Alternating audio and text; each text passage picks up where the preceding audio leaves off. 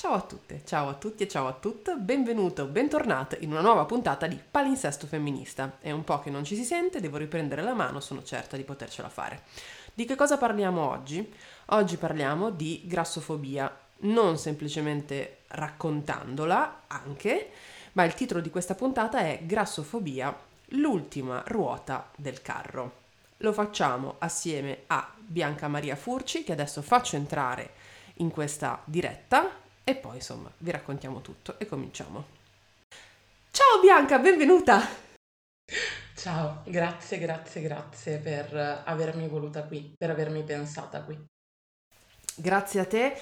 Comincio anche con, con un grazie ehm, rispetto al fatto che tu sia qui oggi a parlare di questo tema. Non solo per la giornata di oggi, eh, noi non abbiamo scelto questa giornata. Noi abbiamo ipotizzato questa giornata e poi, e poi abbiamo detto, ah, però il 15 di marzo è anche la giornata nazionale del fiocchetto lilla. Quindi già ho visto che tu durante la giornata ti sei naturalmente occupata del tema e immagino che sia stancante. Uh, è già stancante raccontarlo fermandosi alla teoria, figuriamoci quando uh, ci si porta appresso anche la pratica in generale in questi giorni si è parlato tanto, tanto di, di, di, grassofobia e si sono ascoltate tante cose che non si dovrebbero ascoltare, quindi grazie per essere qui anche oggi a parlare di questo tema, dato che non è dovuto. Grazie mille. Detto questo, mi prendo un minuto, giuro solo un minuto, per fare una intro per spiegare um, a chi ci piacerebbe parlare oggi quando io e Bianca abbiamo scelto questo, questo titolo assieme, ehm, è venuto quasi immediato a entrambe, cioè parlare di ultima ruota del carro. Non solo perché la grassofobia non è mh, presa sul serio nel mondo, cioè quando si parla di discriminazioni non la si elenca, non è nell'elenco, o se c'è è per ultima. Ah già, e quasi mi scordavo, la grassofobia. Il problema eh, è che anche nei luoghi che dovrebbero essere percepiti come sicuri. Eh, non si parla di questo tema o se eh, se ne parla lo si fa minimizzandolo. Mi riferisco ai movimenti femministi.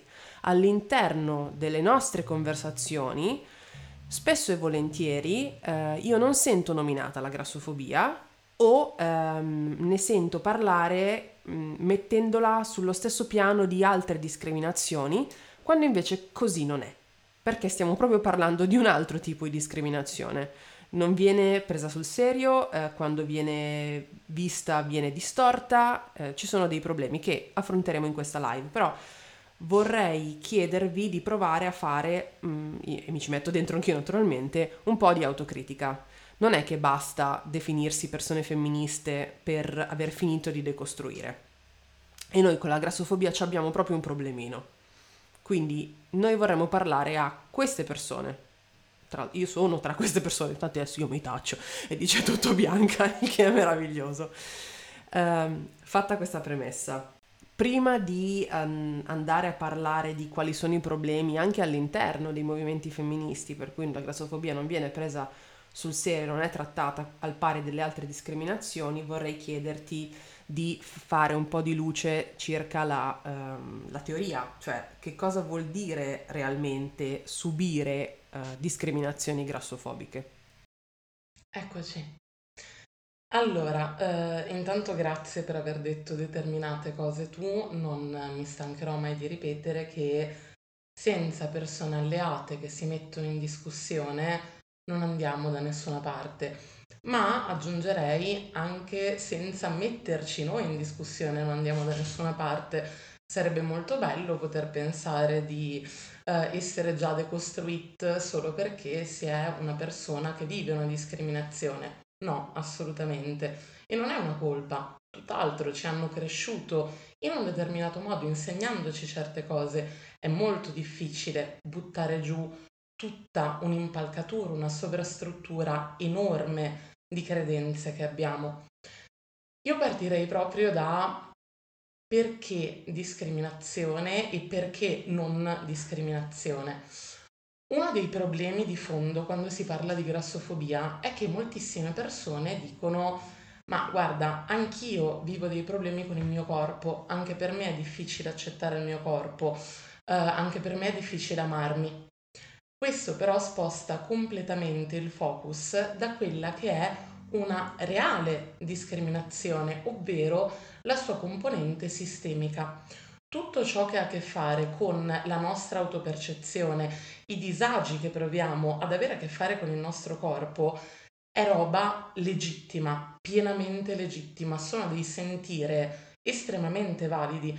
Viviamo in una società che trae sistematico profitto dal fatto che noi ci facciamo schifo, che trae sistematico profitto dal fatto che abbiamo dubbi nei confronti dei nostri corpi, dal fatto che proviamo repulsione nei confronti dei nostri corpi e soprattutto dal fatto di averci messo davanti dei modelli aspirazionali, irrealizzabili e irraggiungibili proprio anche a livello fisico per qualsiasi persona. Quindi in realtà questi disagi riguardano, letteralmente possono riguardare ogni persona e sono validi e legittimi. Ma la discriminazione è un'altra cosa. L'aspetto sistemico è proprio la differenza che intercorre fra una cosa che io vivo nel mio personale e può causarmi molto dolore, può farmi davvero molto male, può avere delle conseguenze che impattano sulla mia vita e quello che una categoria di persone oppresse e marginalizzate vive. Quindi perché parlare di discriminazione? Perché abbiamo dei dati, delle ricerche, degli studi, i FAT Studies, quella branca della sociologia che indaga proprio la grassofobia, non hanno 5 minuti, sono ricerche, sono eh, una parte proprio scientifica che va avanti da 40 anni. Il movimento per la liberazione dei corpi, la Fat Acceptance, vede il suo primo manifesto nel 1967 è passato del tempo, abbiamo gli strumenti per poter dire guardate che queste discriminazioni sono reali, esistono e vengono fatte sulla base del peso.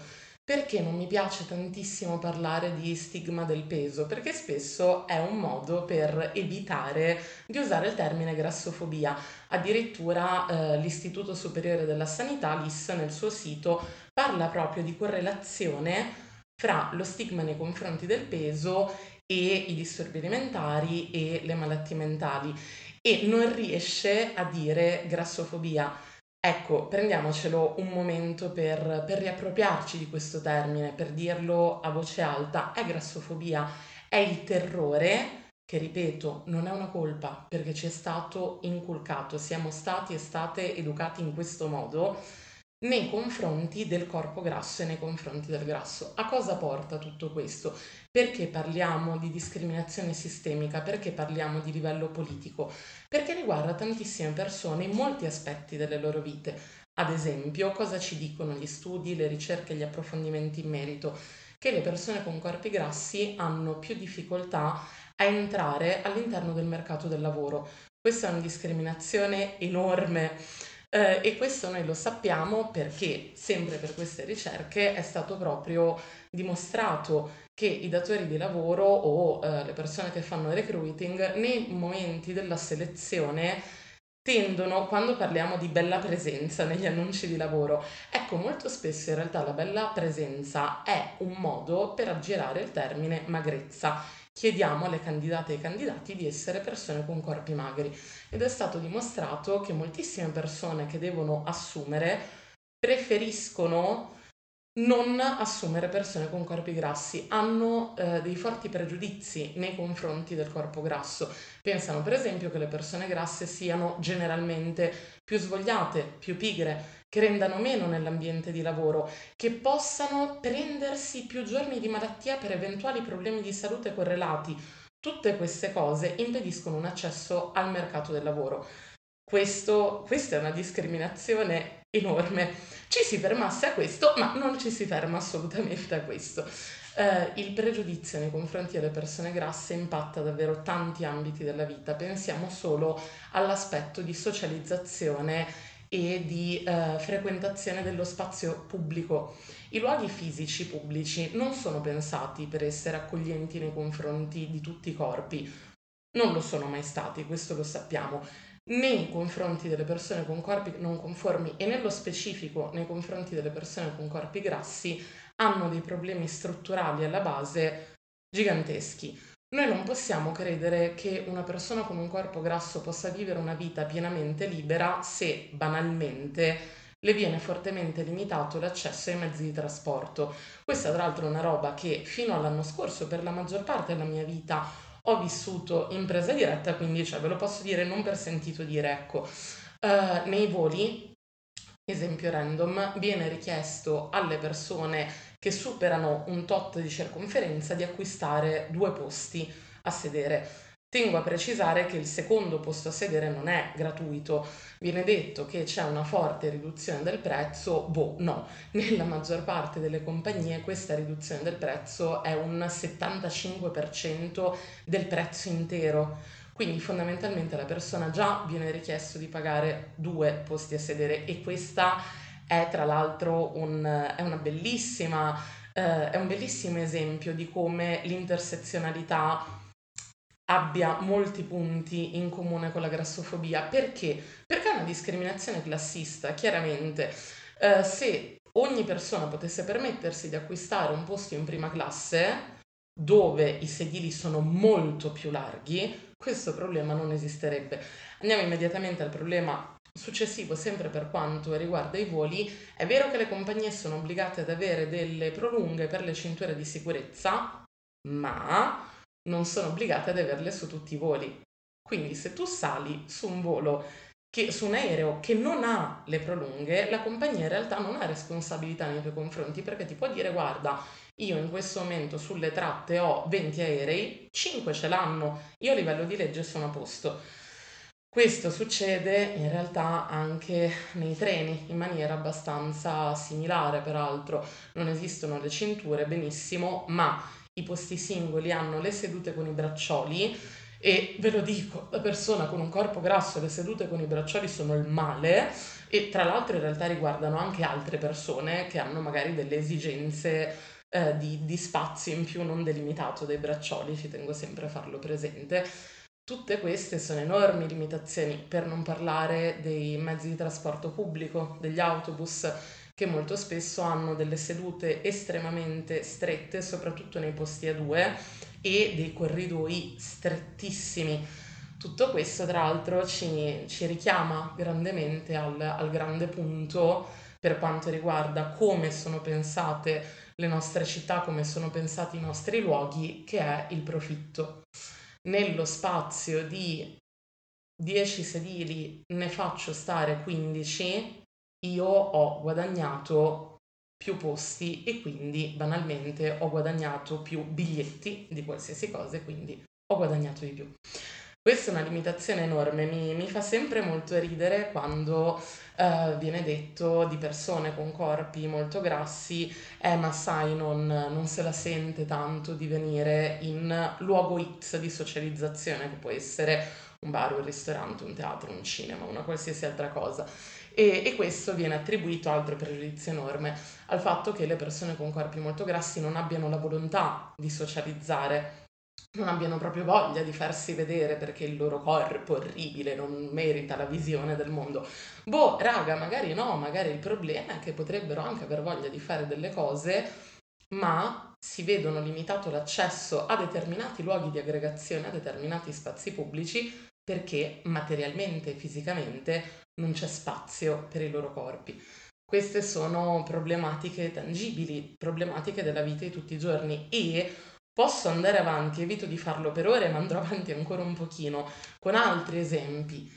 Il vestiario, raga, non potersi vestire è un problema e io non sto parlando in questo caso di scarsa vastità di scelta Uh, non sto neanche parlando per forza di moda, di accesso a proprio determinate mode, anche perché questo ce lo diciamo spesso in, in ambiente femminista, sarebbe molto bello in un'ottica anticapitalista e soprattutto in un'ottica più mh, accessibile e inclusiva nei confronti de- dell'ambiente evitare la fast fashion, evitare di seguire determinati, eh, determinate strade di moda. Ecco, ma questo problema non si pone a prescindere, giuro. Eh, io qua di nuovo posso portare la mia esperienza a livello di taglie. Io sono stata fino all'anno scorso una taglia 66, che è una taglia molto molto elevata rispetto al range di taglie considerato normale. Ecco, intanto non mi sono mai dovuta porre il dubbio di poter o non poter, dover o non dover comprare abbigliamento etico perché vi posso giurare che non c'è. Non c'è. Ci sono dei marchi eh, che io considero estremamente virtuosi che cercano di rendersi sempre più inclusivi nell'ordine delle taglie, non sono tanti, mi viene da dire a malincuore, ma spesso non è colpa loro, non sono troppo accessibili a livello economico di portafoglio. Quindi c'è costantemente questa, già di base, uh, questa gymkhana, questa altalena fra il ok, vorrei evitare la fast fashion, vabbè il problema non si pone, la fast fashion alla mia taglia non si arriva, benissimo, vorrei andare sull'usato, mm, della mia taglia non c'è, ok, vorrei andare sull'etico e sostenibile, venderò un rene e ci proverò. E molto spesso, nonostante tutto questo, non si arriva comunque alla propria taglia e la scelta è limitatissima. E eh, a proposito di scelta limitata, io mi rendo conto che potrà sembrare una cosa estremamente superficiale, estremamente frivola, ma non vedo perché tutte le persone non possano avere diritto alla leggerezza. Ecco, ogni tanto ammetto che guardando le collezioni pensate per essere plus size, per essere inclusive, mi è proprio venuto da dire, ok, questo è a metà fra le tende di mia zia Maria Concetta e quello che viene donato alla collezione Fate Bene Fratelli nel 72.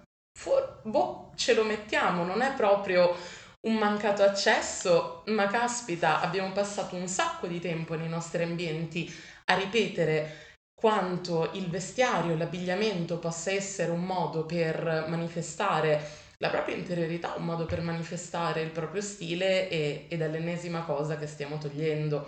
Ma, ripeto, più di tutto, non potersi vestire è un problema, non avere poca scelta non doversi accontentare, non poter essere uh, ethic quanto si vorrebbe. No, no, non poterlo fare, non trovare cose che ti stiano. È un problema gigantesco. Io ne parlavo spesso quest'inverno, ho fatto il mio primo cambio di, di abbigliamento uh, scendendo di parecchie taglie e mi sono resa conto di quanto io abbia passato anni della mia vita a patire il freddo. Ho avuto freddo da morire sono andata sulla neve patendo un freddo porco perché non trovavo cose della mia taglia, perché non esistevano, non esistevano pantaloni termici, non esistevano cappotti abbastanza pesanti e io mi rendo conto che sembri un, un po' un first world problem, diciamocelo, ah non posso andare sulla neve.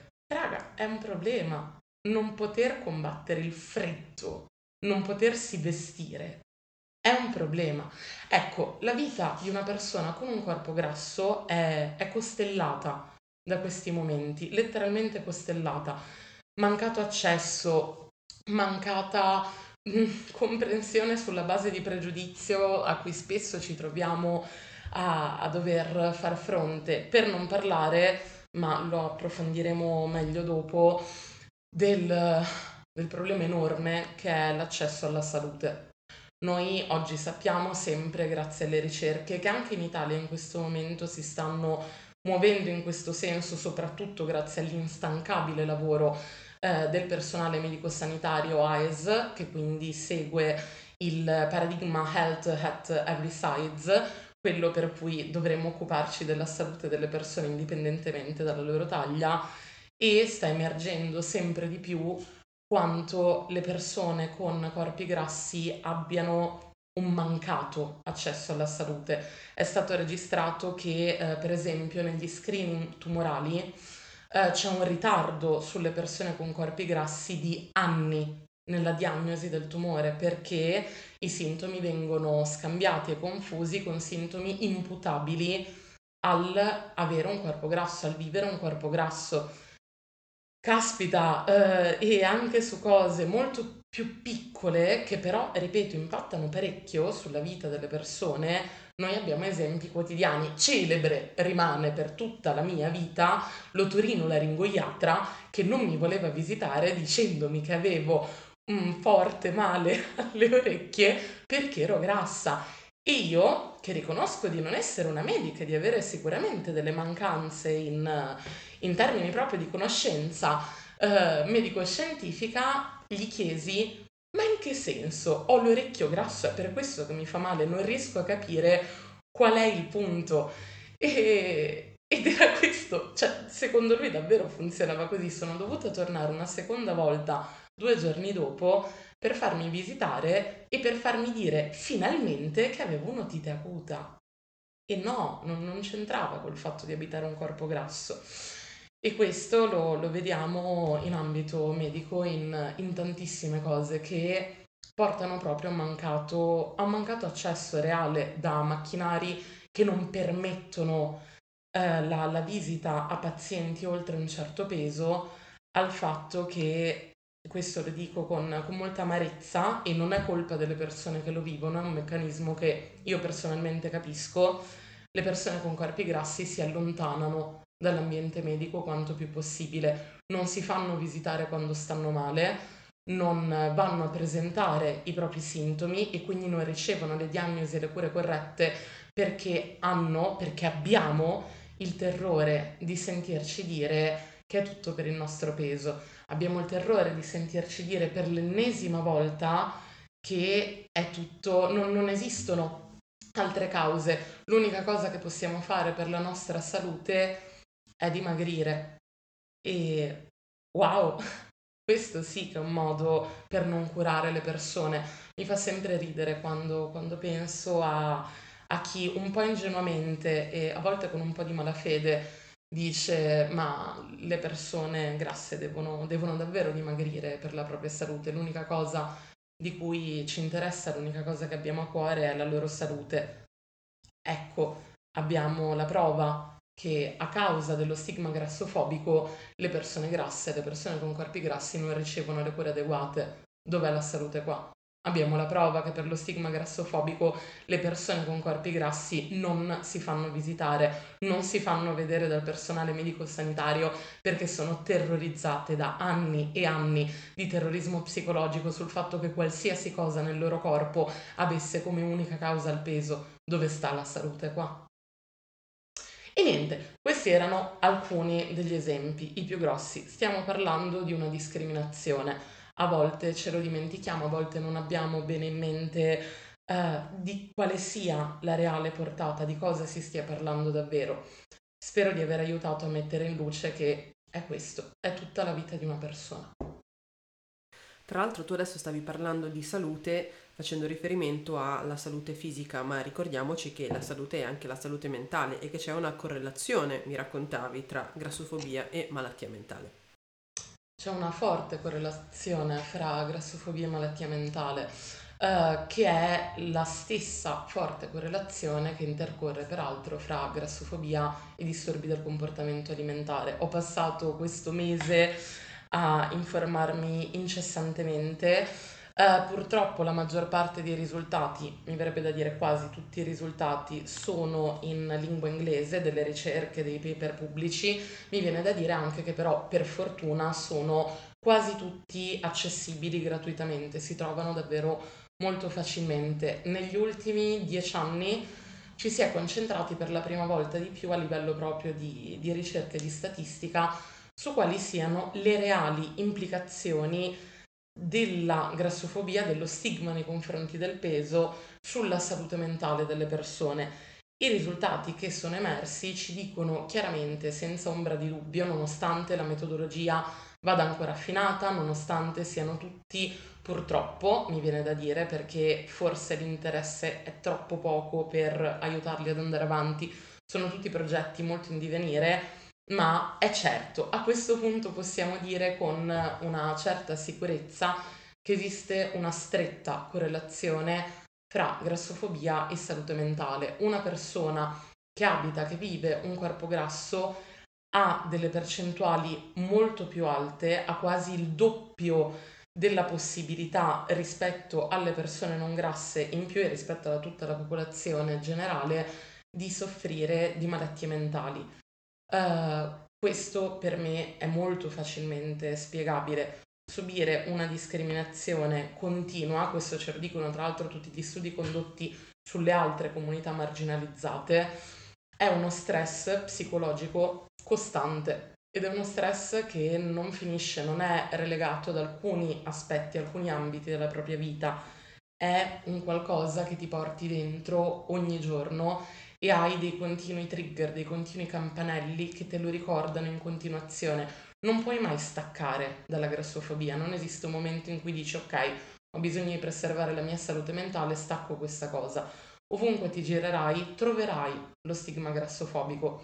Questo a lungo andare ha per forza un impatto sulla salute mentale e qua ci arriviamo a senso. La ricerca invece ce lo conferma a livello proprio statistico. Si è pensato per lungo tempo che eh, per esempio nelle persone con corpi molto molto grassi questo riguardasse un, più una, un'insoddisfazione nei confronti del proprio corpo e quindi era stato relegato a la persona si sente male con se stessa e quindi la propria salute mentale ne risente. Mi chiedo perché non abbiamo mai fatto il 2 più 2, per cui in realtà anche questo semplice pensiero non si può limitare alla singola persona. Abbiamo continuato ad analizzare il fenomeno della grassezza per anni e anni e anni, come se fosse qualcosa che riguardasse il singolo individuo. Ma se si vive una società grassofobica, abitare un corpo che è il terrore della società grassofobica, non può non avere un impatto. Tra l'altro, relegare tutto questo, come sempre, all'insoddisfazione, al non amore verso di sé, al, all'ansia che è generata dal fatto di vivere male il rapporto con il proprio corpo, deresponsabilizza completamente tutto quello che accade intorno a noi, mentre la grassofobia è uno specchio della società che ci si riflette addosso, non è il contrario. È molto importante, secondo me, capire questa differenza. Nei casi di disturbi del comportamento alimentare mi permetto di, di prendermi uno spazietto perché, vabbè, mh, mm, oggi è la giornata del fiocchetto lilla, oggi è, è importante più che mai tenere alta l'attenzione. Uh, grassofobia e disturbi del comportamento alimentare. C'è una stretta correlazione, sì, non la possiamo intendere in maniera diretta e univoca. Perché? Perché i disturbi alimentari sono malattie mentali, sono disturbi psicologici e psichiatrici che hanno molteplici cause. Hanno cause genetiche, biologiche, sociali e ambientali. Sarebbe davvero molto riduttivo e mi permetto di dire anche offensivo nei confronti di chi vive un disturbo del comportamento alimentare limitarsi a dire No, ok, c'entra tutto con il peso, con l'aspettativa della magrezza. Non è vero, noi sappiamo benissimo che in questa infinita serie di concause e di multifattorialità, quello che riguarda il rapporto con il nostro peso è davvero solo una goccia nel mare, perché i disturbi del comportamento alimentare sono un mondo, sono un universo. Quello che però possiamo dire, quello che abbiamo bisogno di dire e di indagare è che fra queste concause dobbiamo riconoscere una preponderanza, dobbiamo riconoscere un'esistenza molto forte dello stigma del peso, della grassofobia, ma anche solo come, come riflessione così estemporanea, come possiamo pretendere che in un mondo che ci spinge costantemente alla ricerca della magrezza, che ci spinge costantemente alla repulsione, al disgusto, al rifiuto di quello che è il corpo grasso, questo no, non penetri sotto pelle a un certo punto, questo non abbia delle ripercussioni su di noi. Di nuovo è l'Istituto Superiore della Sanità a dirci che la maggior parte dei disturbi del comportamento alimentare iniziano con una dieta fallita. Questo non significa ovviamente che la dieta fallita causi il disturbo alimentare, ma è un fattore scatenante, è un evento scatenante importantissimo e in un mondo basato sulla diet culture, sulla cultura della dieta, come possiamo pensare che questo dato non ci dica che la cultura della dieta è dannosa per i disturbi del comportamento alimentare e ha una stretta correlazione con i disturbi del comportamento alimentare?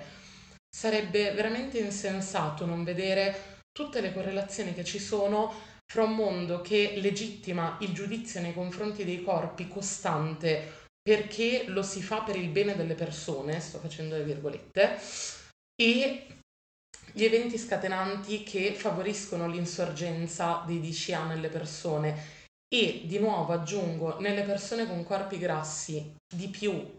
Perché questi disturbi non vengono riconosciuti, perché questi disturbi vengono incoraggiati ed elogiati dalle persone che si hanno intorno. Quando io torno a esempi personali perché mh, mm, mi aiutano a far capire di cosa si sto parlando.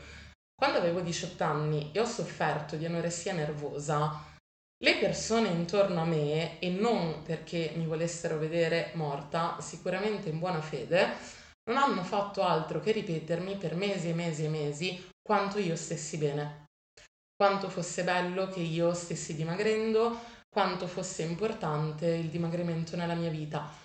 Come poteva questo non essere uno sprone a continuare? Come poteva questo non essere nella mia mente, in una mente tra l'altro malata, in una mente che ha un disturbo del comportamento alimentare, che quindi sta vivendo una malattia mentale, come poteva non essere un'enorme spinta ad andare avanti, a continuare così. E mi permetto, ritornando al discorso della salute, di dire anche un'altra cosa, che però è, è un po' forte, ne, ne, ho parlato in questi giorni e la, la sento sempre più vero, sempre più voglia di dirla ad alta voce, quindi se non... È una cosa comunque abbastanza sensibile, quindi se non avete voglia di contenuti troppo impattanti, saltate 10 secondi, ci rivediamo qua fra un attimo. Parliamo tanto di salute, continuiamo a... ci infarciamo la bocca di questa cosa della salute. Eppure io non ho mai, e dico mai, in dieci anni di disturbi alimentari, sentito persone preoccupate per me Uh, a livello assoluto, totalizzante, terrorizzate per il mio stato di salute quando vomitavo sangue tutti i giorni, mattina, giorno e sera, e mi andava il cibo nei polmoni perché mi ero deviata la digestione, tanto quanto quando avevo un corpo più grasso. Non ho mai trovato la stessa attenzione, non ho mai trovato la stessa preoccupazione. E niente, questo mi porta a chiederci che valore diamo alla salute, altra bell'ottica abilista tra l'altro, che valore diamo alla reale salute delle persone e quanto invece non vogliamo continuare a confermare il nostro bias grassofobico. A proposito di bias grassofobico, io eh, in questi ultimi giorni, complici film usciti, complice la nostra società, eh, ho visto, ho letto ho letto centinaia di, di commenti eh, dove veniva detto che la grassofobia non esiste. E questi commenti erano pieni di grassofobia, erano rasi, rasi di grassofobia. Eh, mi chiedo come si fa, come si faccia effettivamente, è una domanda vera, non retorica, come si fa, come si fa a non rendersi conto di quanta violenza grassofobica ci sia, stando sui social e leggendo i commenti che, che vediamo tutti i giorni?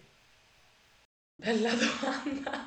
Beh, io spesso mi chiedo e, e spero di non suonare livorosa quanto a volte mi sento. Io mi chiedo spesso come si faccia in ambienti intersezionali a non parlare di grassofobia e a sminuire la violenza grassofobica e a non considerarla una discriminazione davvero come le altre.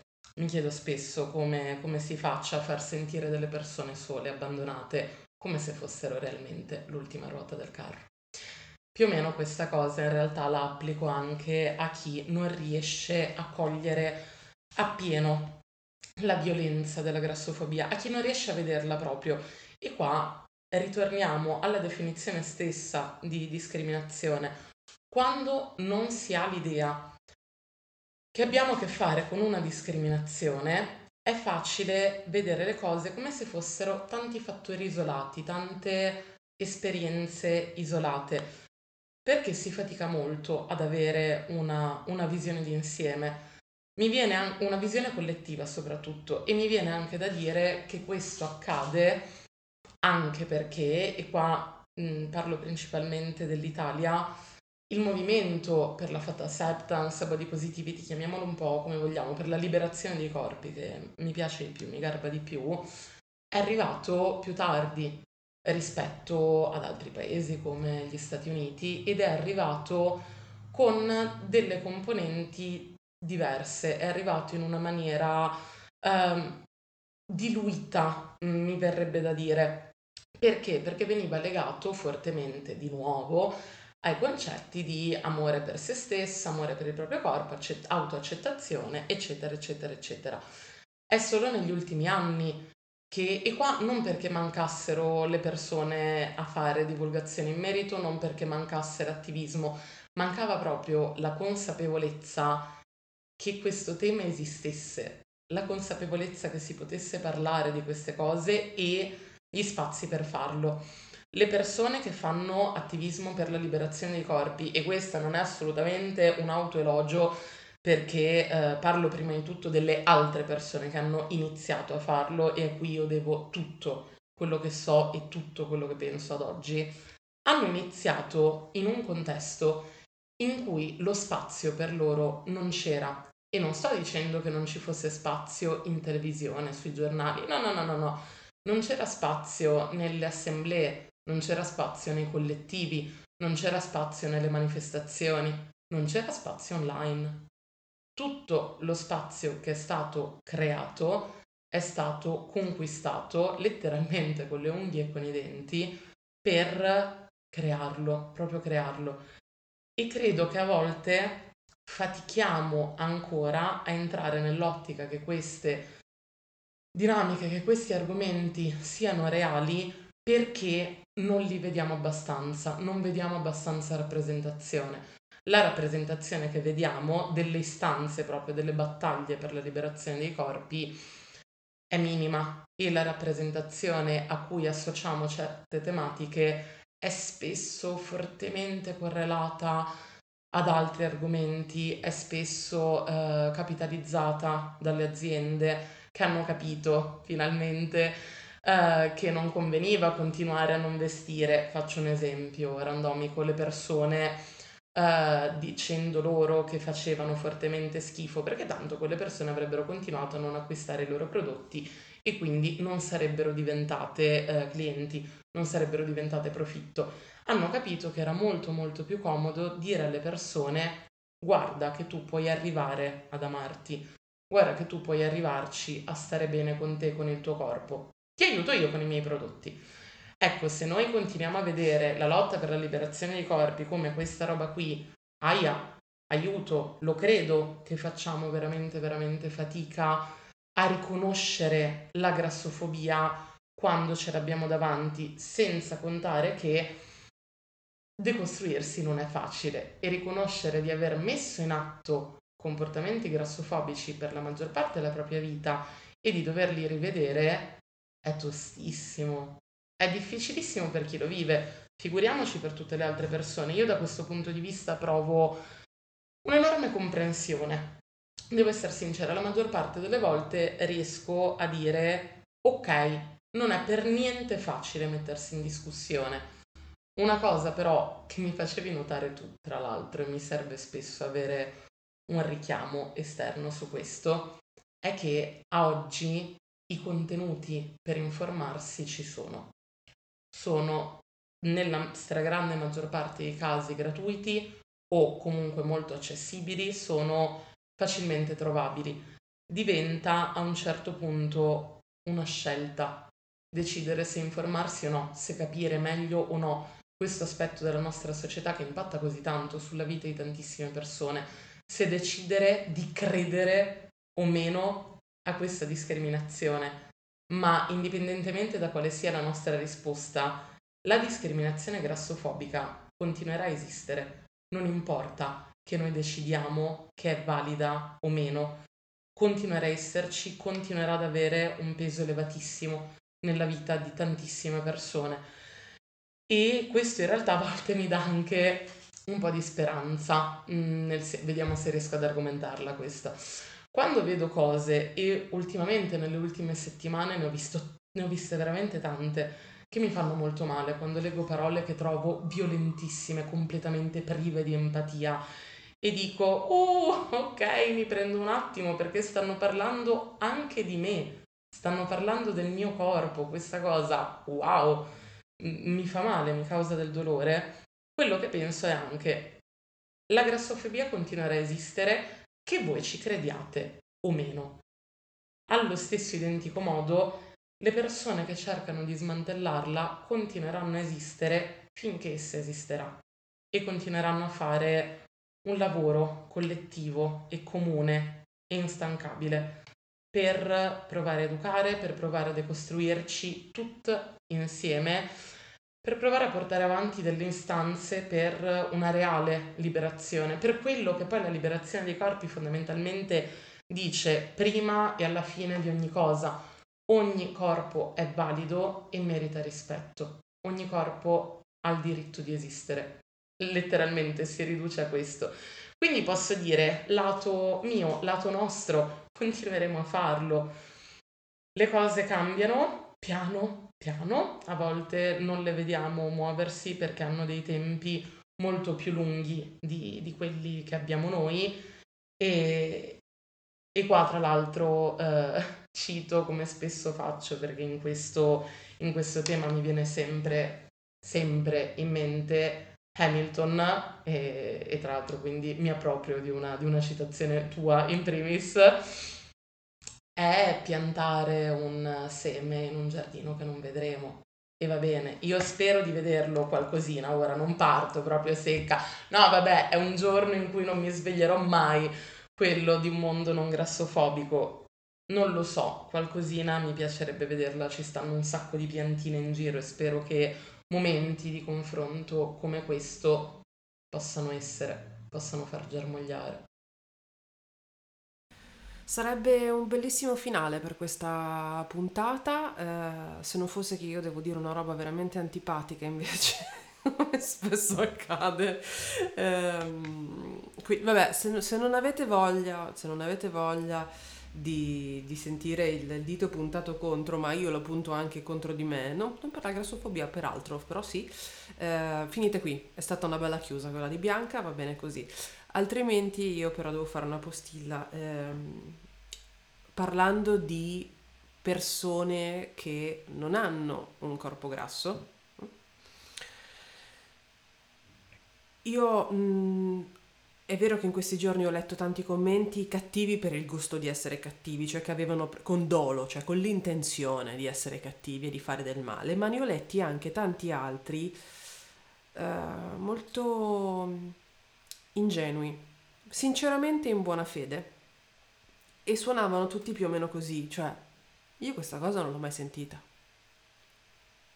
Io non ho mai sentito parlare di questa discriminazione eh, e poi parte sempre il... Io ho un'amica che è grassa. Io non ho mai sentito sta roba. Cioè, mh, mm, per, cioè siamo amici, me l'avrebbe detto. e ho due risposte da dare. La prima riguarda quello che dicevi anche tu, cioè non hai, non hai mai sentito parlare di questa cosa perché non, non ti è mai interessata perché le fonti ci sono, perché, perché ci si può informare assolutamente gratuitamente. E tu, nell'istante in cui hai visto questo contenuto, avevi una scelta. Potevi o aprire Google, scrivere grassofobia, vedere cosa esce e educarti, o scrivere che tu non ne hai mai sentito parlare. E hai scelto la seconda. E quindi per me questa è una scelta. È una scelta. Perché con Google a disposizione è una scelta. La seconda cosa è che mm, se noi non abbiamo mai sentito parlare di una discriminazione che riguarda delle persone che fanno parte della nostra vita, dovremmo farci la domanda quanto queste persone ci ritengono sufficientemente uh, safe space per poterne parlare con noi. Um, io sono amica di persone con corpi grassi e questa è una conversazione che si ha spesso e volentieri. Evidentemente mi considerano una persona a cui poter dire certe cose perché sanno che non troveranno un giudizio. Io mi chiedo come mai, nonostante io abbia tra le mie amicizie anche persone che subiscono un'altra discriminazione, non me ne, vengano, non me ne parlino. E io mi preoccupo, perché vuol dire che non mi ritengono adatta a quella conversazione, che non pensano di non trovare giudizio da me. Ho in mente precisamente, tra l'altro, una discriminazione su cui io devo fare un'enorme mea culpa, ma dovrebbe essere un'altra puntata a parte. Ogni volta che noi diciamo nessuno me ne ha mai parlato, dobbiamo chiederci come mai, come mai nessuno ha mai affrontato con me questo, arg- questo argomento? Evidentemente non sono percepita come la persona giusta per parlarne, ma è triste se io dico che quella è una mia amica. Quella è una mia amica, non mi ha mai parlato di questo aspetto della sua vita. Quantomeno la domanda come mai ce la dobbiamo fare. Poi ognuno potrà trovare la sua risposta. Io, not- notoriamente pessimista, trovo la risposta, eh, io non ho decostruito a sufficienza. Io non sono la- una persona giusta per lei. Lei non mi considera una persona giusta. E fa bene. E fa bene. Perché evidentemente io devo Devo leggere, devo informarmi, devo studiare. Ogni volta che sentiamo una dis- discriminazione per la prima volta dobbiamo chiederci come mai nessuno ce ne ha mai parlato prima. Non è un caso, non è un caso. Non è un caso che le mie amiche con me parlino di grassofobia ma non parlino di sex work. Non è un caso. Ah, perché io ho da decostruire un botto. Io non sono una persona sicura con cui poter parlare di quell'argomento. Lo so bene, mi fa molto male. Però se non ce lo diciamo, come facciamo ad andare avanti? Come facciamo a migliorare? Se non ci diciamo io ho un problema ed è mio, è mio, è tutto mio il problema con questa cosa, non so perché, non so che cosa mi ricordi di me, questo vale su qualunque discriminazione, eh? non so che cosa mi ricordi di me che non mi piace, non so che cosa mi faccia paura di quella cosa, non so che cosa mi faccia venire voglia di allontanarla, ma devo scoprirlo. È un mio dovere per essere una bella persona in questa società per essere, stare assieme alle altre, per poter essere una persona a cui poter dire delle cose. Se non hai mai sentito parlare di grassofobia, è perché sei grassofobico fino al midollo. E la gente con te non ci vuole parlare di questo. Cioè, non è. Non ci sono molte altre risposte. È che questa risposta non è facile da darsi. Lo, lo so, ve lo giuro. Lo so molto bene. Una stessa visione, una versione un po' più conciliante su questo tema. Grazie. Perché ho bisogno di rassicurare anche te a questo punto. Uh, non miriamo alla perfezione, perché molto spesso le stesse persone con cui parliamo di discriminazioni che loro subiscono hanno da decostruire. Questo lo dico da persona con corpo grasso e con una marea di grassofobia interiorizzata che sta ancora lì e che ancora ogni tanto mi dice ehi, ciao. Ecco, possiamo farlo insieme, abbiamo il diritto alla fallibilità, cioè abbiamo un po' quest'idea per cui quando facciamo cose uh, sgradevoli, sbagliate, siamo persone sgradevoli, sbagliate, cattive, perché tant'è nella nostra testa questa dicotomia bene o male, vittime carnefici è continua. Io invece credo tantissimo nelle persone che sbagliano e si mettono in discussione e superano, cosa ancora più difficile, la paura di dire guarda che credo di aver sbagliato su questa cosa, guarda che credo di dover lavorare su questa cosa. Hai voglia di farlo con me, non ne hai voglia, va bene lo stesso, non, è, non deve essere una responsabilità tua, questo sempre chiaro. Secondo me se ci mettiamo tutte, tutti, tutte nell'ottica proprio di dire possiamo fare meno schifo di così, possiamo, possiamo crescere insieme su tantissimi, tantissimi temi, possiamo crescere insieme fra di noi, tra l'altro, confrontandoci anche sulle stesse cose che viviamo. Uh, il motivo per cui spesso mi ripeto che è vero, cazzo, dobbiamo ripetercelo, che non tutte le persone hanno lo stesso accesso agli strumenti e che è vero che è una nostra scelta e responsabilità, ma, ci sono mille ma, è che negli ultimi anni, confrontandomi con tante persone sul tema della grassofobia, mi è capitato tantissime volte, ma veramente tantissime, anche con persone vicine, accidenti, di sentirmi dire io ho vissuto queste cose, ma non sapevo dargli un nome, non sapevo che esistessero, che esistessero così. E molto spesso le persone che raccontano questo sono persone che applicano anche comportamenti, nel caso della grassofobia, molto grassofobici nella loro vita, perché subiscono una discriminazione che non sanno di subire, di cui non capiscono i meccanismi e perpetrano tutto quello che è stato loro insegnato. Una cosa super cattiva che spero non venga presa male, non la dirò troppo male, che però dico spesso è che nell'ambito della grassofobia non ci sono, per quanto mi riguarda, persone nemiche peggiori di quelle che hanno abitato un corpo grasso e che non abitano più un corpo grasso e che non vedono l'ora di dirti quanto sia bello non avere più un corpo grasso perché finalmente la loro vita è felice e perché era tutto solo colpa loro e se vuoi puoi farlo. Ecco, ci abbiamo davvero tanto tanto tanto da decostruire insieme, a volte ci mancano, io mi rendo conto che ci manchino sul serio degli strumenti, a volte ci manca solo la, la volontà di prenderli, mi piacerebbe un sacco se questo fosse un piccolo strumento che serve alle persone. Io mi avvalgo spesso di questi strumenti qua fatti da altra gente su cose di cui non so una fava. Su questo vorrei chiederti in 60 secondi, perché purtroppo stiamo finendo il tempo e, e vorrei che non ci chiudesse Instagram malissimo così, ehm, di rispondere proprio 60 secondi se ci riesci a un paio di domande che sono arrivate che in realtà sono molto simili. Eh, una persona chiede come supero la grassofobia verso me stessa, come decostruire e un'altra chiede cosa rispondere quando una persona amica ti dice che è grassa e si fa body shaming da sola, quindi appunto grassofobia interiorizzata. Ah, allora, parto dalla seconda. Ehm, dire che si è grassa, grasso, grass in realtà non è farsi body shaming. So in che accezione lo si intende, ma insegnare alle persone intorno a noi che dirsi grasse non è un problema può essere una cosa completamente neutra, è Positivissimo, veramente positivissimo. È un percorso che sto facendo con le mie amiche più strette, tra l'altro. Uh, la prima domanda, boh, se lo scopri me lo dici? Se scopri come decostruire completamente la grassofobia mi fai uno squillo, mi farebbe piacere.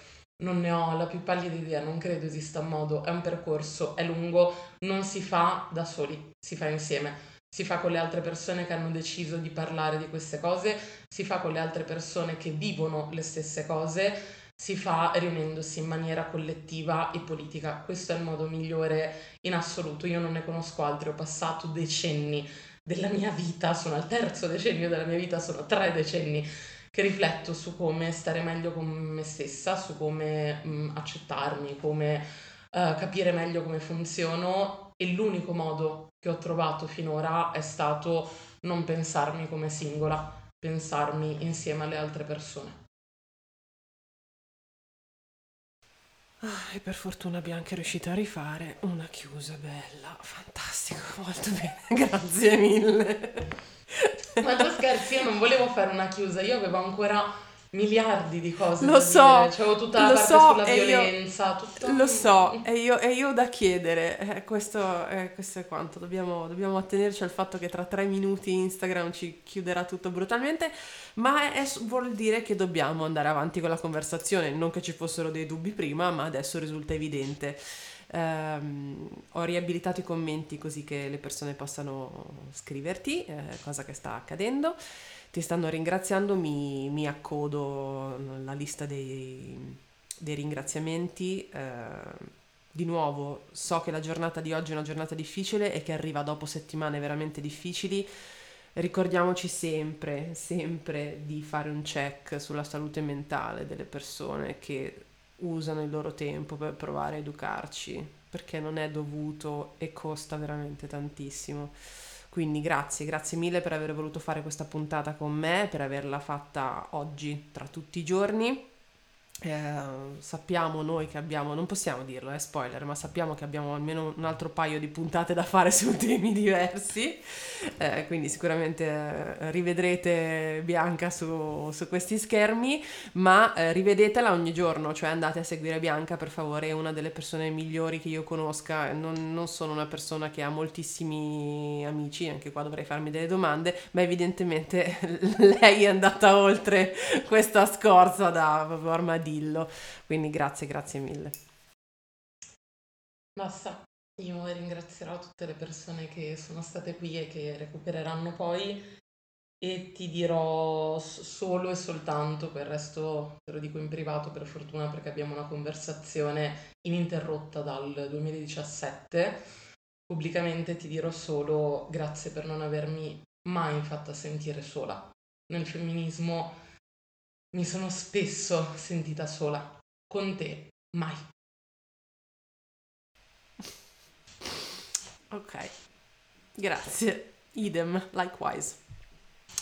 Va bene, e adesso noi andiamo a piangere e invece mm, eh, voi godetevi volendo la diretta la potete rivedere perché adesso viene salvata eh, come appunto video su Instagram e poi la trovate anche su tutti i vari posti dove ci sono le puntate dei podcast perché diventa anche una puntata del podcast.